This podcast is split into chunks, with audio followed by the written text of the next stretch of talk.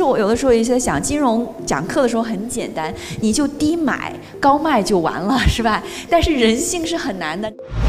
你第一次去拿到工资，然后去买股票的那一年，然后如果你那一年股市跌得很惨，你这一辈子都会非常非常的风险厌恶。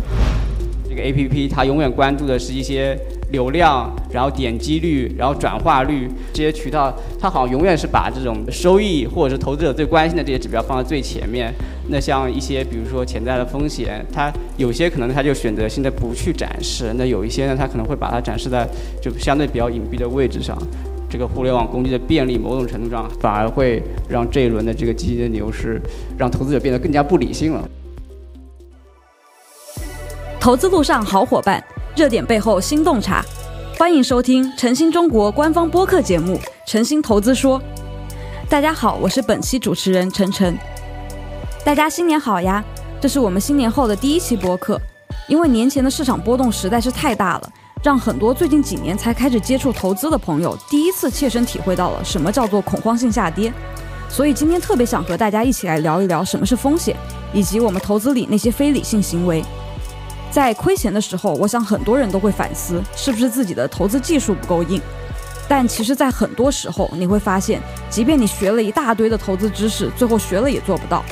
好比低买高卖这个道理，其实人人都懂，但大多数人反而是在市场涨了之后才开始买买买，跌到受不了了就开始割肉离场。就拿最近的这个市场来讲，不知道还有多少人能够保持心中毫无波澜，继续坚守自己的投资策略。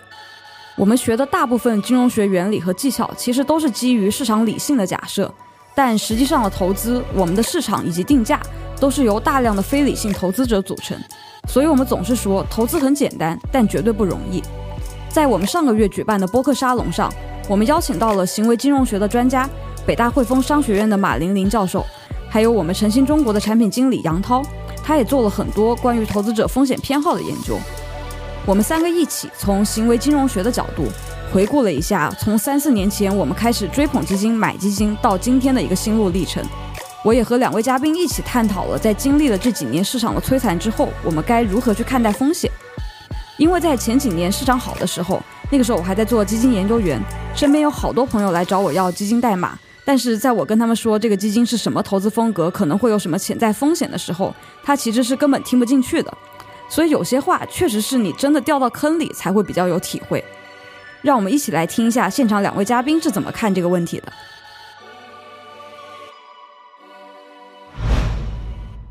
对，因为这一轮市场其实从一八年的熊市之后，然后一九年、二零年，然后也伴随着这个呃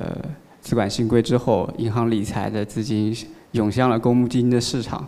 那我印象深刻，就是在二零年的时候，比如说周围的同事，然后你身边的朋友会去问你这个基金的代码。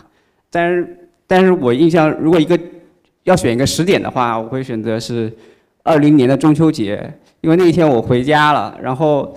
呃，我妈她要主动来说问我应该买什么基金，然后我忽然意识到一个问题，就是当一个七八线小县城一个快退休的老太太。他要主动去买这个公募基金的时候，我真的意识到，就是基金市这个市场是真的火了。随着这个一九年、二零年这一波牛市，会带来了更多的新增的资金，但也确实也造就了更多的一些新的基民。而这些新的基民，还不光是一些年轻的投资者朋友，还有大量的这个可能呃中年甚至老年的这个投资者。嗯。对对，马教授，您是行为金融学的专家，就您同时也研究公募基金和私募基金，所以就是从您的角度，您怎么去看，就是当时那一波的基金热？就是从学术研究的话，呃来看的话，全世界范围内，大家都会看到基金的业绩实际上是基民们进进行选择基金的最主要的一个因素。然后这里面有一些传统金融学的解释，然后更多的是行为金融学的解释。大概有三个理论吧，三个方向。第一个是说，呃，叫做有限注意力，叫 limited attention，就是人们的呃注意力其实是非常稀缺的。那它比较吸引眼球的东西，就会让大家呃更为关注。比如说像你刚才提到的一些冠军基金，然后明星基金经理，所以这个是是从行为金融学里面的一个维度。另外一个维度是人们的一个嗯叫做预期的一个一个一个一个管理的问题，就是大家很难去很客观的判断未来的一个前景。也就是说，我认为过去的表现好的基金，接下来表现也会很好，这是很多人去购买基金的原因。但是，像我们做基金研究的，就会发现，其实不是这个样子的。如果你去这个分析的话，你会发现，比如说冠军基金，它在接下来的一年大概率是并不能够在在前前面的。这里面其实主要有两个原因吧，一个是其实资本市场是均值回归的嘛，然后里面有很多的嗯幸运就 luck 的成分，所以你很难去保证这个 luck 在今年和明年同时存在在同一个基金经理身上。第二个原因其实是更为理性一点的那个解释，实际上是。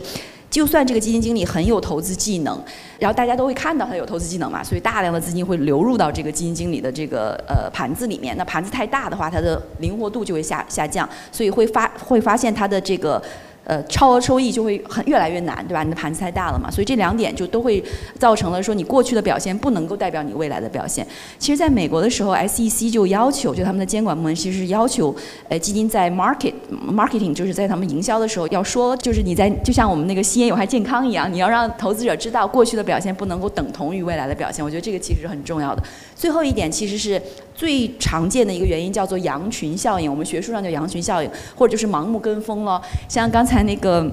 杨涛说的妈妈的那种，有的时候就是哎，大家好像都要买，我要不要去买？这个完全是不是基于自己的独立思考和客观的分析的？这种其实是我们金融学里面最害怕的一个东西，因为我们金融里面非常害怕泡沫嘛，金融泡沫在所有的金融泡沫里面。最后这个群体性的这种羊群行为，其实都是最后最后的那个关关节点的很很很重要的推动力。然后我们金融里面有个笑话，其实是有点类似的，就是说，哎，我们怎么去破判断一个泡沫快要破了的那个过程？他们就说，如果一个卖菜的大妈都告诉你说，赶紧去买基金，赶紧去买 A 股，可能这个时候你应该撤出来了。所以就是呃，总结一下，基本上就是有限注意力，再加上呃，英文里面叫 over extrapolation，其实就是你的。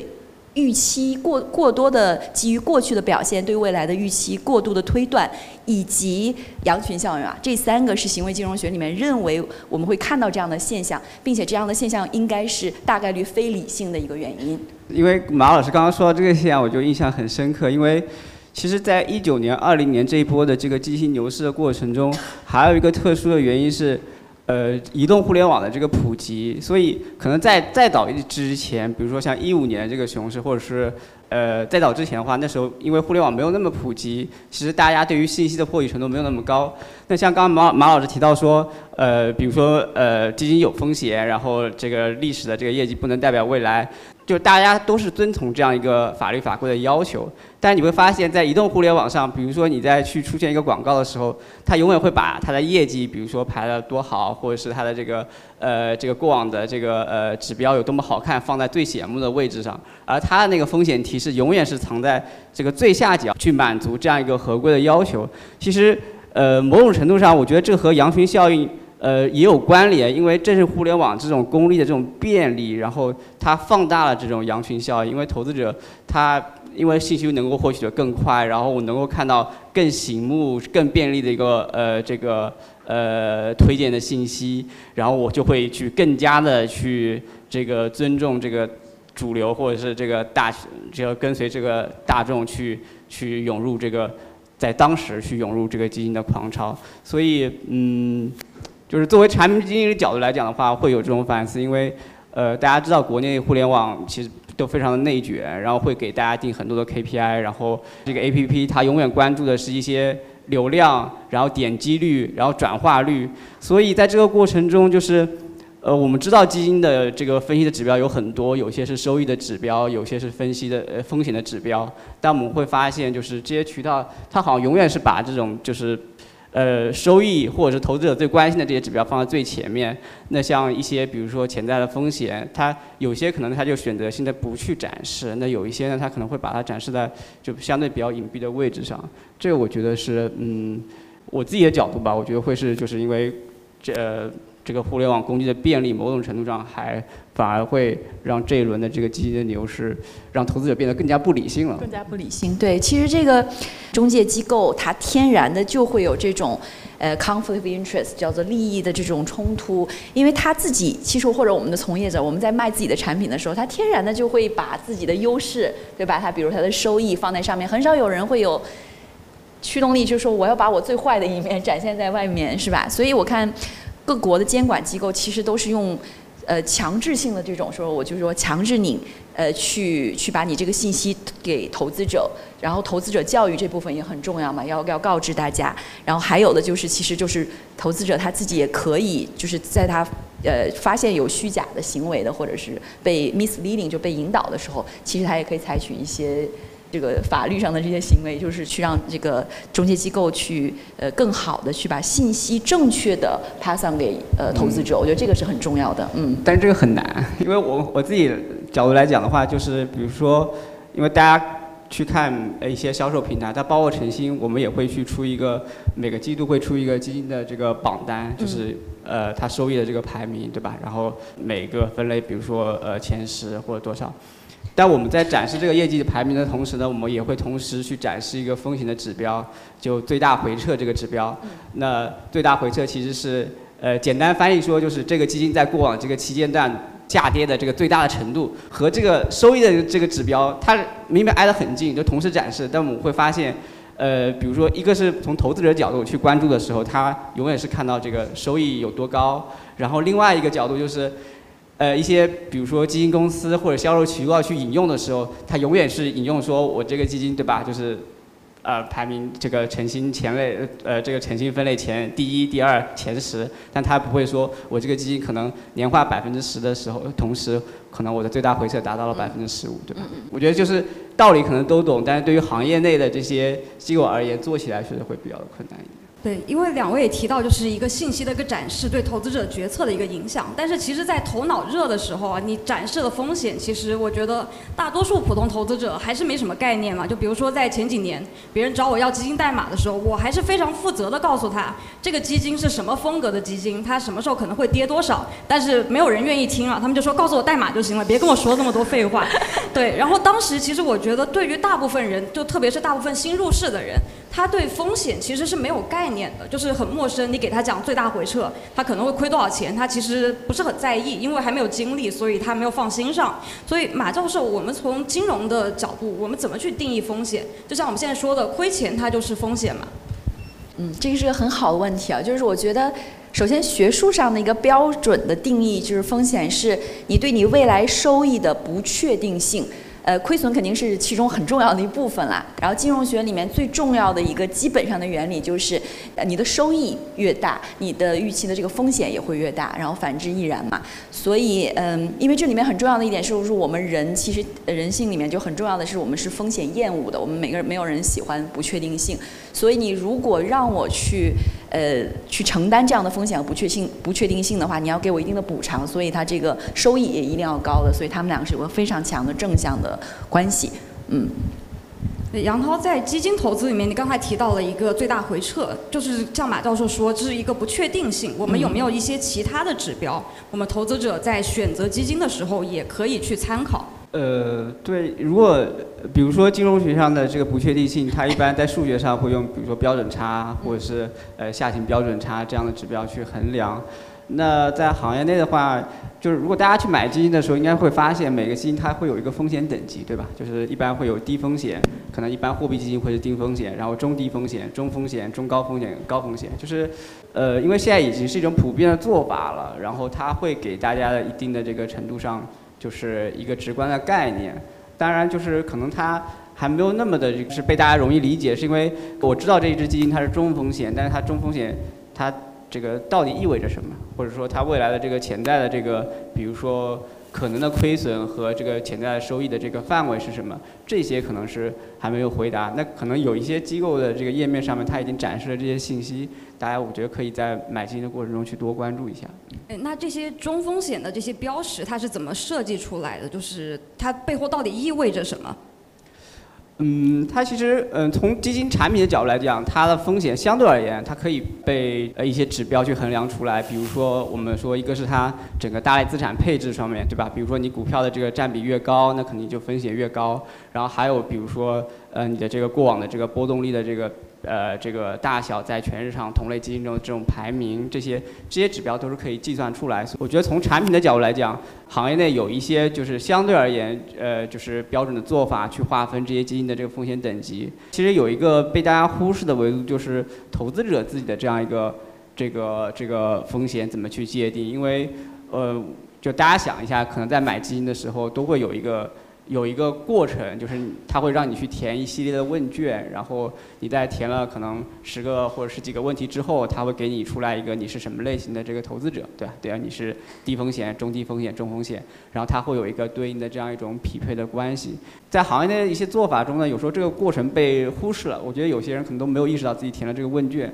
因为这些这个作为这一套问卷，它对于用户转化，它一定是是负面的作用。就是如果如果用户在填这个问卷填的越长，时间花的时间越多，那他就越有可能不会去进行我真正到买基金的那个操作。所以很多平台上，他会把这些这个流程，他会设计的尽量的简单，然后甚至说让你答的问题越少越好。但是其实过分的简单之后，反而让投资者其实不能够去很好的去就是意识到。这个风险等级，就是投资者越来没有耐心去填这个，那机构不愿意去花时间去做设计这样一套系统，或者是重视这个流程，不重视，那投资者也越来越不信任，或者是他越不愿意通过这种方式去去匹配出来自己的风险风险等级的结果。那那你即使告诉我一个产品是个中风险，那我也就觉得就是就这样，我就不觉得它对我来说有多么重要。杨涛提到的这个，就是说我们的基金销售，它其实是需要做一个适当性的匹配的，就是我们会给投资者做一个问卷，就是看到您的一个风险承受能力，然后再去匹配到相应的产品上。如果你测出来是一个，就比如说，如果你在问卷里勾选了我不能接受任何形式的亏损，就您一定是一个非常低风险的一个投资者。但如果这个时候渠道想给你推一个偏股型基金，你得到这个结果，其实它是有一个合规要求，你是不能买的。所以。其实就会到有一个现象啊，就是我不知道有没有人遇到过，就是如果你填出来是非常低风险的，然后银行会说，哎，那你把这个东西随便再勾一勾，重新填一填，然后你的风险。得出来的结果就高了，然后他就可以卖产品给你了。其实我觉得这个在很多很多销售基金销售的过程中是普遍存在的。但是我们要不要就是按他说的去随便勾一勾去填这个问卷呢？我自己感觉其实是不要的，因为这个问卷的设计本身就是在保护你。就假设说你是一个不能接受任何形式亏损的投资者，比如说我妈。就是买理财买惯了，就这辈子就是没亏过钱，然后接着现在看到偏股型基金赚钱了，想买，买了想赚钱，结果亏了百分之二三十，然后现在哭天喊地的，每天问我，哎，怎么了怎么了，是吧？这个市场还有救吗？能不能给我讲一下这个基金什么时候能涨回来？其实这个本质上来说，就是说他当时填这个问卷就失去了它的意义，然后就让特别多的投资者产生了这种自己根本不能接受的这种体验和感觉，所以我觉得这个还是比较重要的一个事情。就马教授，我知道您也。研究了很多适当性相关的东西，能不能给大家也分分享一下你的一个研究成果？呃，好，我其实很感兴趣的就是。老百姓在填或者投资者、基民们在填这些问卷的时候，他最终测出来的他的风险匹配的这个水平到底是怎么样的？然后我就带着我的博士生和我的合作者们，我们去看这个数据上显示的。我们当时是有拿到了蚂蚁金服的一些数据，有看到其实风险错配的现象还是存在的。然后我们自己的呃从数据上观察，其实我觉得风险层面啊，就是还好一点。就是比如说你是从这个 R one 到 R five，就是你的这个呃那个。产品的风险，产品的风险还好一点。我觉得，但是在我自己认为的，我们的研研究认为，但是在投资者层面，叫 C one to C five 吧，我觉得是可能有很大的进步空间的。杨涛，我觉得你你你在这个问卷这上面，你可能比我就还要专业一些。就是我觉得投资者其实他的风险的承受能力，然后他的风险的 preference 其实是很多种多样的。另外一个还有就是。我们发现，如果这个匹配做得好的公司哈，或者做的产品，然后你会看到资金流量明显的这个波动性在下降了，因为它很好的匹配了嘛，基金经理的被动调仓就变小了，所以它的基金的收益就有呃呃上升，所以反过来就对这个基民们的投资的这个收益也会变好。所以这个其实我们那个整个的那个研究其实是非常支它支持各方面的政策对适当性销售适当性管理进一步的提升的。然后其中我们认为最重要的其实就是你在问卷调查里面，呃，要多就是进一步的去划分投资者他的风险的承受能力和他的偏好是吧？他的偏好，嗯。回马老师的问题，就是可能大家会觉得说我填这个问卷有什么用啊？因为嗯，几年前有这样的案例，因为他问卷就销售机构在做问卷没有这个履行到相应的责任，比如就像刚才这个陈震说的一些问题，那投资者后来就把这个机构告了，然后他买基金的亏的钱，那销售机构就全赔了，对吧？所以就是大家可能在认真去答这个问卷，有时候是确实也是对自己的一种保护，但是可能嗯，从行业角度来讲，还有一些就是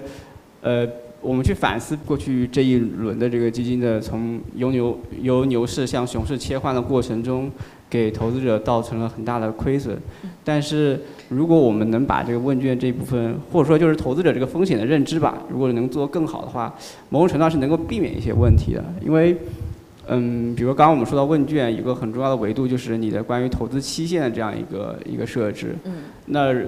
呃，从海外来看的话，如果你投资者的这个投资期限如果就是不到七年的话，它都不会让你把你的这个权益的仓位放到非常的高的一个位置。那国内可能会觉得三年就是一个比较长的维度了。那如果是在三年的这个维度上面的话，可能投资者就是你的这个风险划分可能最多也就只能到五十左右这样水平。那我对于一个投资者来讲的话，我在这个呃二一年的这个高点入场。即使我其他什么都不做，我选的基金也没有选到很好的基金，那我如果我把我的整个仓位控制在这个百分之五十这这这样的水平的话，你可能到现在为止，它不能让你赚钱，但肯定不会让你亏那么多，嗯。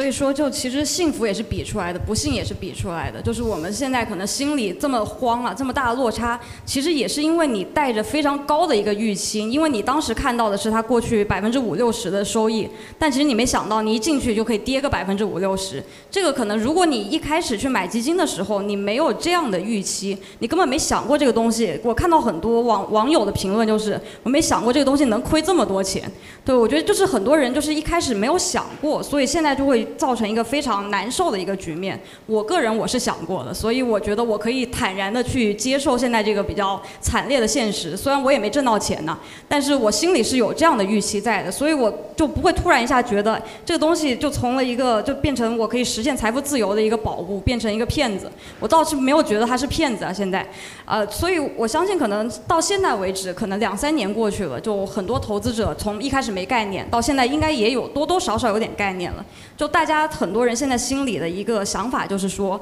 那我现在被套住的基金，可能我现在风险偏好不是很适合，那我现在该怎么去做一些调整呢？杨涛从你的角度，能不能给大家一些建议呢？这个问题太难了，就是因为，呃，对，因为本身从投资建议的角度来讲，肯定大家还是应该去找一些你的理财顾问啊，或者是，其实最重要是你值得信任的一些人，对吧？因为你信任他了，那在一些出现一些问题的时候。那他的建议你才能够执行下来，那否则的话，你即使能找到，对吧？你找到巴菲特，你如果你不相信他的话，那他的建议你可能就是你也不会去严格的执行。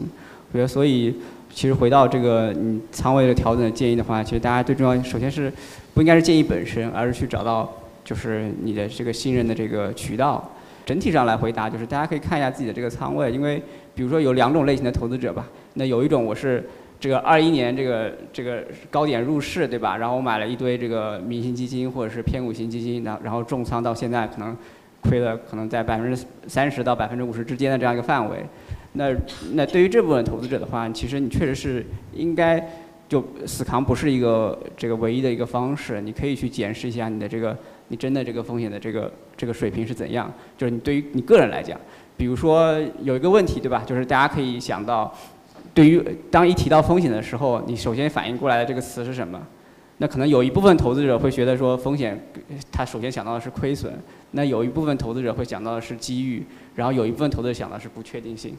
那其实对于如果你选择的是这个亏损的话，那你其实是个非常就是保守的一个投资者。那在刚才那种，如果你是你的全这个全部持仓都是在偏股型的这个上面的话，不管你亏了多少，你其实也应该去调权益仓位调整到一个比较合适的水平上。那当然，如果你你觉得这个风风险对你来说是机遇的话，那你这个时候应该做，应该是接着加仓，对吧？呃，说回来，如果还有一部分的投资者，我可能因为现在市场跌到了两千八百点以下，我现在没有不持有任何的股票了，然后我我不相信这个 A 股了，那我但是你会发现，其实从长期的角度来看，就像马老师刚才说的，因为它的风险的另一面其实是收益嘛，你去规避了这种亏损的这个。这个可能的时候，你其实也是降低了你未来潜在这样一种收益的这种可能。对，马老师从您的角度来看啊，就是如果说就是投资者过高的预期，或者他前期选择了不适合他风险偏好的一些产品，他以后是不是应该去投资更低风险的产品，甚至说不投资呢？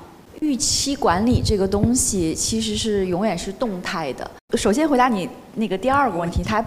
不投资肯定我是不会推荐的嘛。然后刚才徐老师好像有提到了一点，就是说，呃，美国资本市场足够长嘛。然后这个如果你拉长到二百年左右的话，呃，股票的话大概可以赚到百分之六点七，大大概是这个样子。然后你如果是全球范围内看的话，它比债券要高。百分之五到百分之六左右，所以它其实你只要是长期来看的话，呃，这个呃股票市场或者是股权市场收益还是很高的。所以呃说到一点，有一个呃行为金融学里面很有，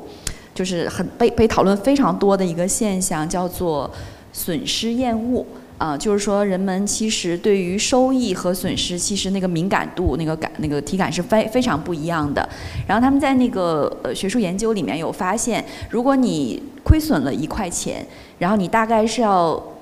赢两块五左右，你的那个。体感或者是你的那个敏感才是差不多的，所以就人们是非常非常讨厌这个亏损的。就是说，可能亏损一次，他想说我就再也不碰这个了。但实际上，这个行为本身也是非理性的，就是它是由损失厌恶所导致的。然后预期管理这一点，我觉得挺重要的。就是刚才有提到你妈妈嘛，就是说她如果是以前刚兑的那个时候去一直买理财产品，那她的预期就是没有就是没有波动的。对，在他看来，我就只有上面的，我没有下面的。然后我觉得这个实际上，呃，一方面是投资者教育，就是我们一遍又一遍的跟大家说，投资有风险，遇事呃入市请谨慎啊等等这些。另一方面，我觉得他经历了，他自己其实就是会学到。嗯，我记得我们学士研究有一个非常有趣的呃文文章啊，是我我忘记了是哈佛还是 MIT 的教授，他的那个 last name 叫 Nagel 一个教授。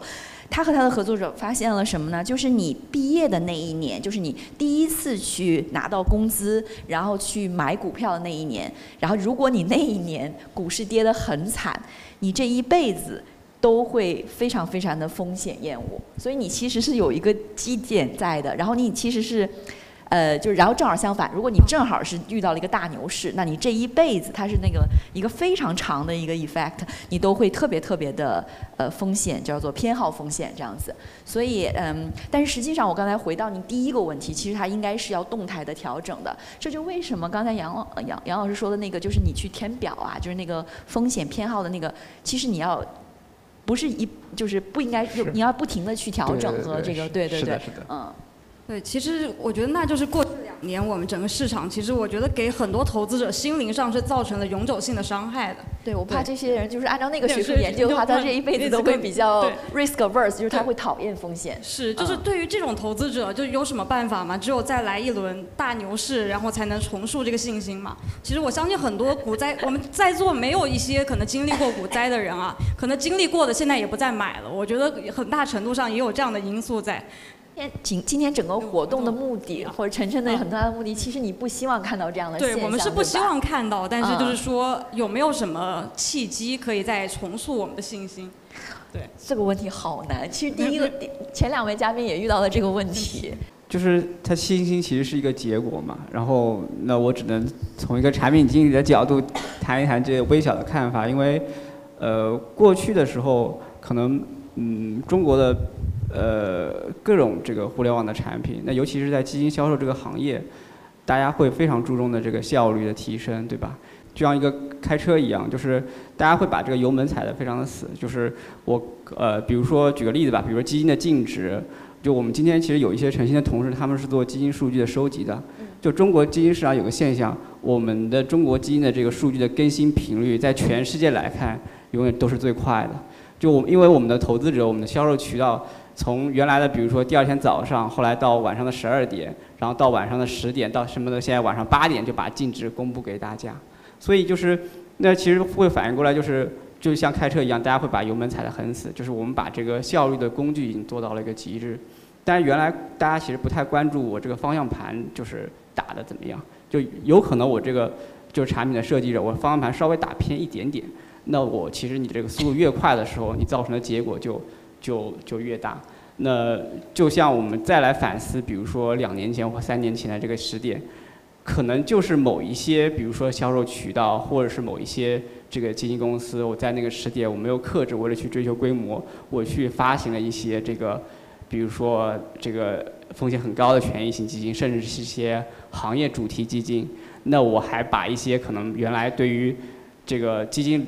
了解非常有限的投资者，比如说像我妈这样的，对吧？然后。把他们就是让他们吸引到了这个产品上面，然后那做了这个两轮，做了经过这两年的这个过山车下来，那体验当然是不好的，然后你的整个信任肯定是缺失的。那如果重建这样一种信任，它一定是个非常艰难的过程。那我自己会觉得说，嗯，就是一个最重要一个信息的透明的程度，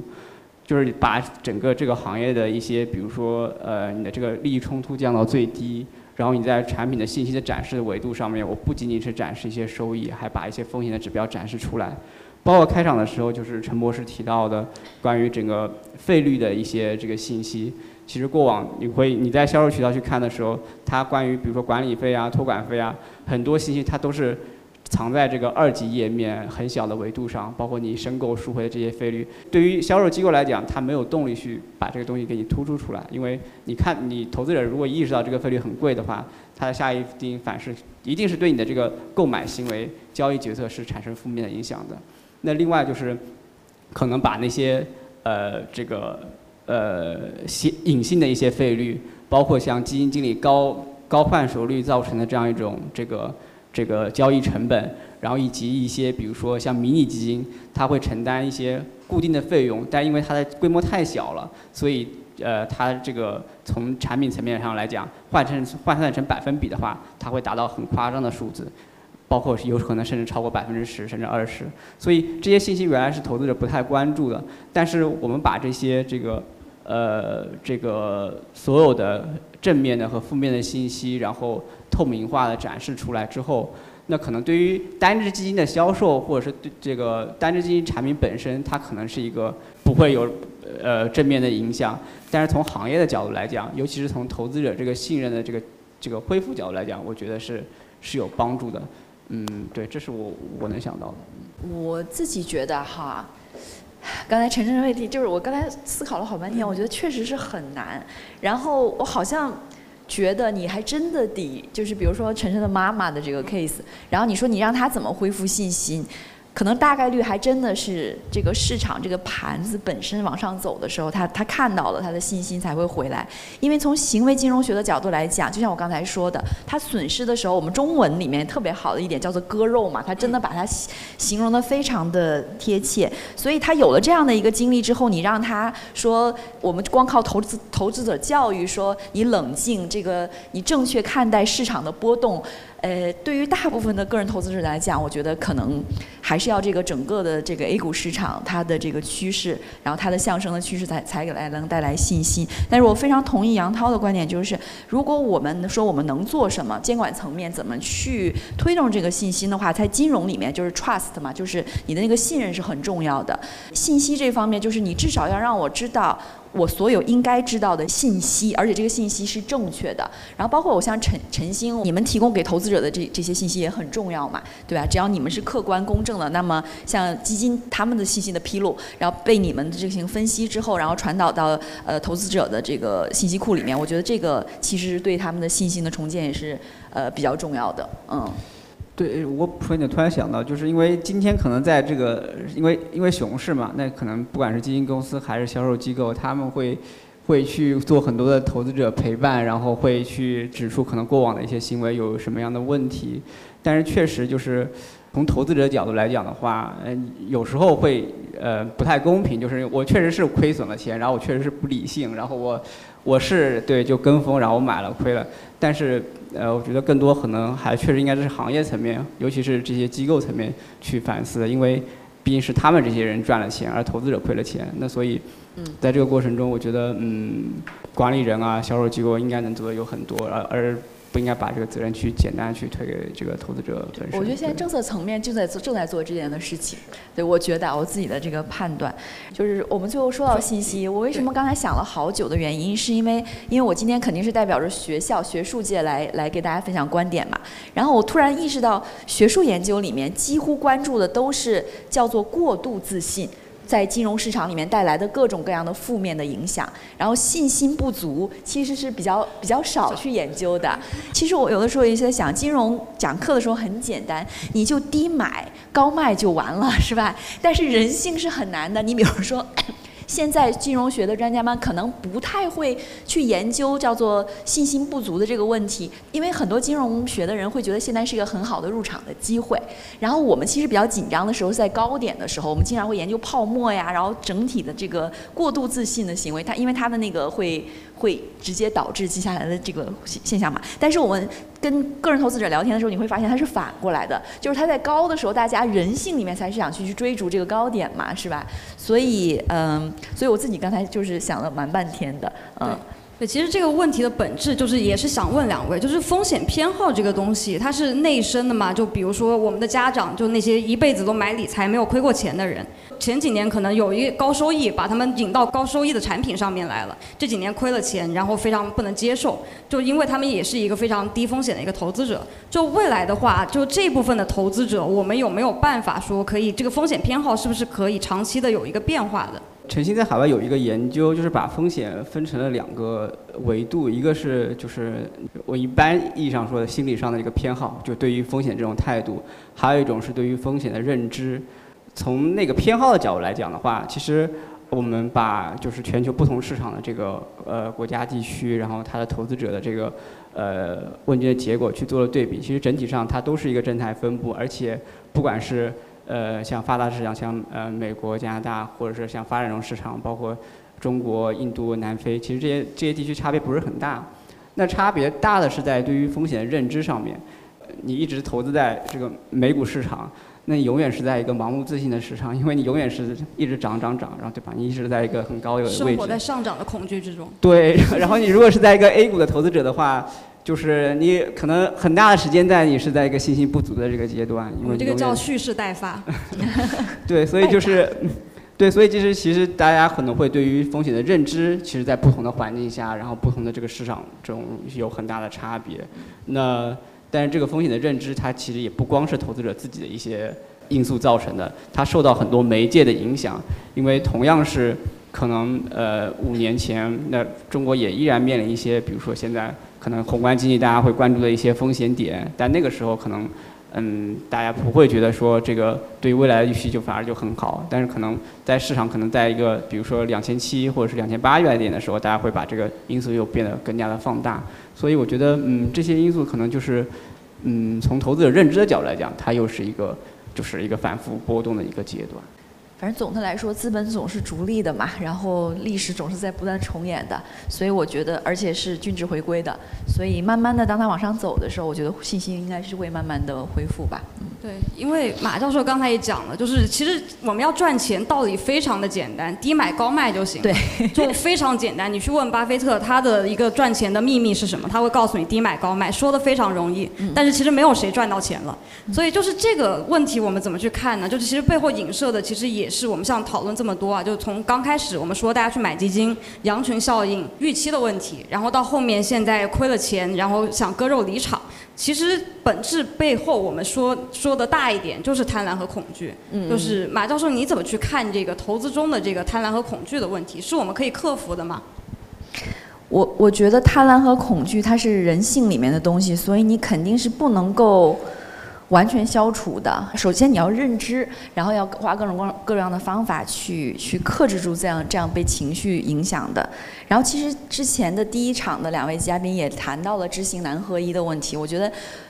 基本上都是一个道理，就是它其实是我们骨子里的东西，它是我们基因里面留的东西，所以就非常非常的难。我觉得就是你要知道资本市场里面运作的最基本的规律，比如说你要想要高收益，你必须要承担高风险，这是你的预期管理。你要是没有办法接受它的那个波动性，那你的这个预期就要下降，你就要你就要投在比如货币基金里面。这个这个教育的部分非常的重要，这样才能你能够冷静的去对待这个市场的波动，因为我这是我的预期嘛，所以预期其实蛮重要的。然后另外一点，我觉得就是，呃，刚才那个徐老师也说过了，就是你要给自己制定一个严格的规划。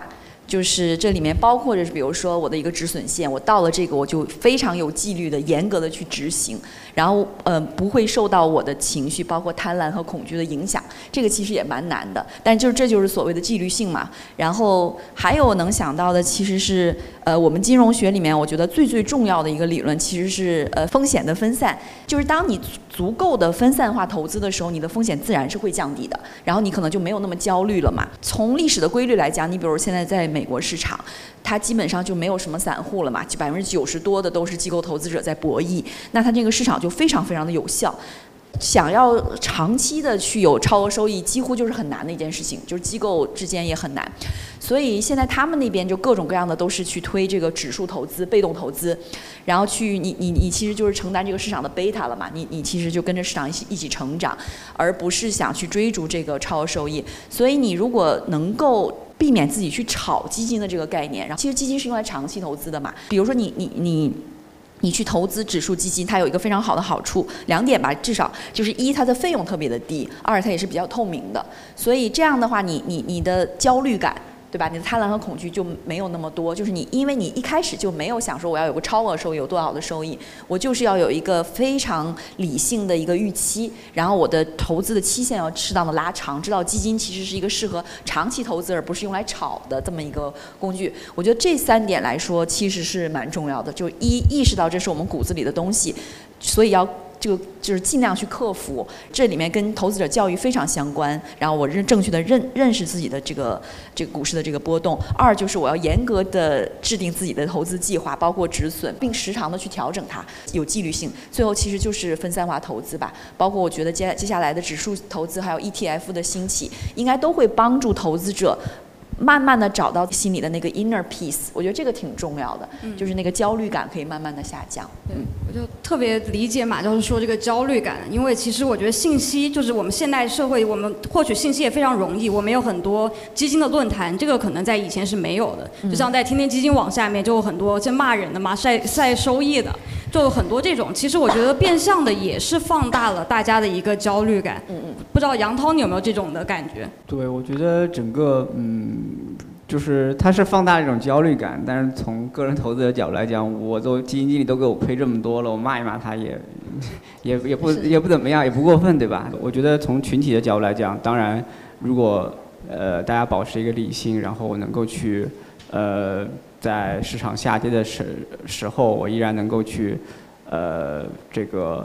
不过分的焦虑，然后能够长期持有下去，我觉得这些道理当然是没有错。如果我换位成我是一个我是个人投资，其实我这我也是个人投资者了。但是我是换位成比如我妈的时候，我就能够体会出来说，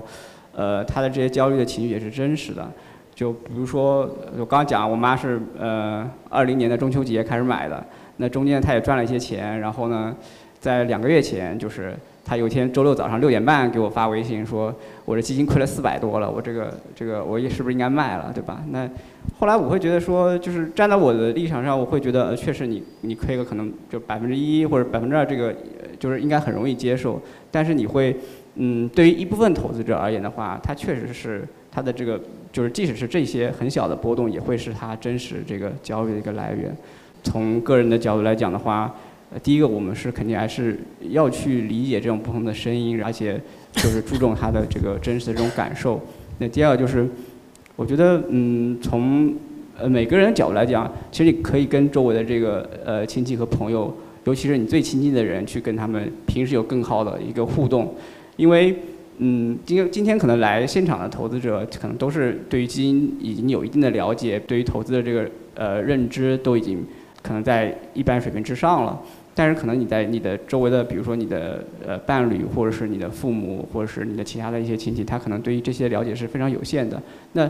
因为这种认知的可能差异，会让他们会对于亏，对于这种就是焦虑感会有格外的一种放大。而你在平时的过程中和他们充分的交流，获得他们的信任，可以让他们在有焦虑的时候能把这个问题去向你这边去倾诉、去发泄，或者是怎么样，就不会导致。呃，就是导致他动作去出现变形，甚至说去买到其他更加不合适的产品上面。所以我我觉得我妈可能亏了几百块钱，我还觉得还挺开心的，因为她第一个想到的是给我发微信，而不是说还没有删掉好友。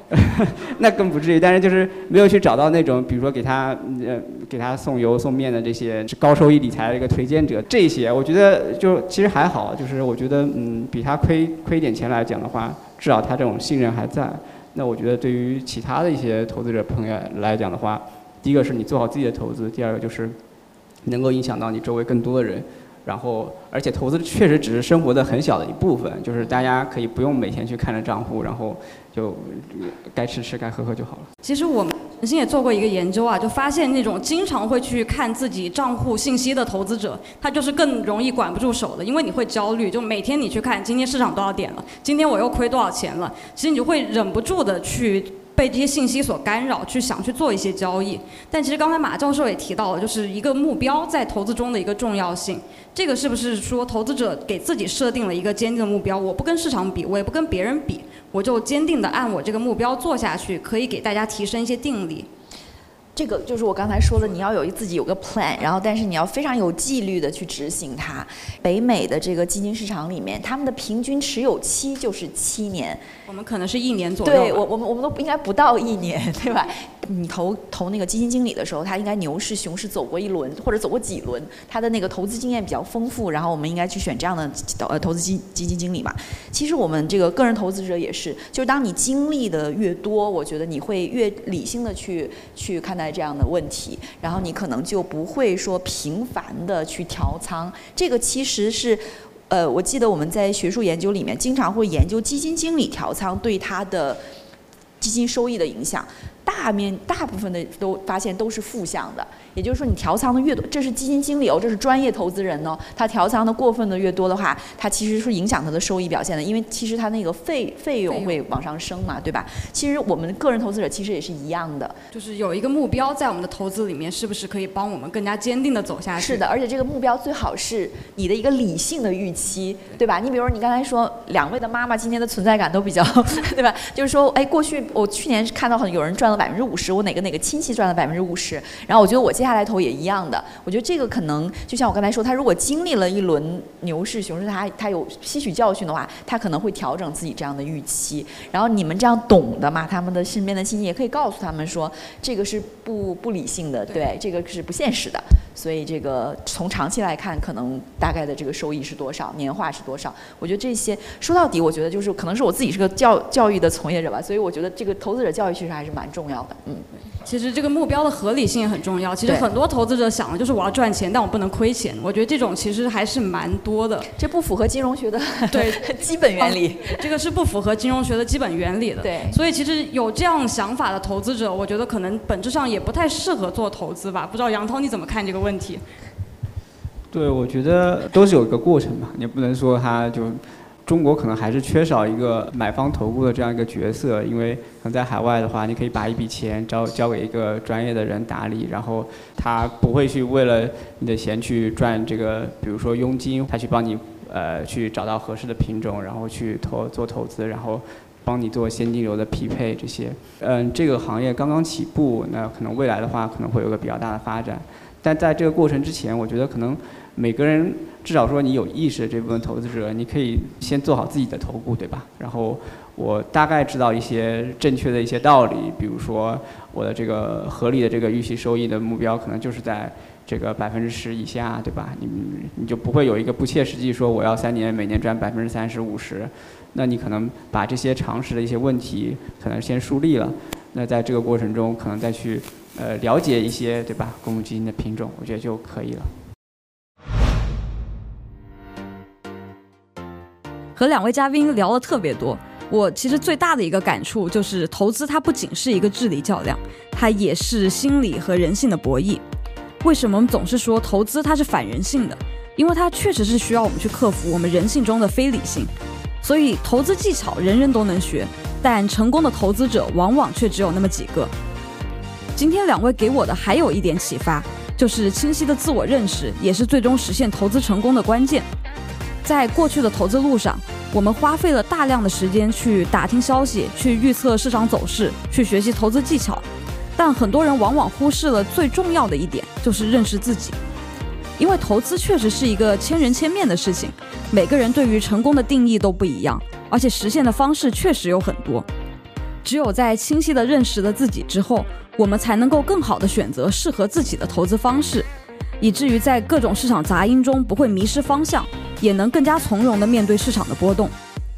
希望两位嘉宾的分享对大家也有所启发。如果你喜欢本期内容的话，欢迎关注我们的节目。同时，我们在微信公众号和小红书上也为大家精心准备了许多图文和视频内容，帮你解答在理财投资中的疑难杂症。和我们一起共同成长。这里是诚心投资说，我们下期节目再见。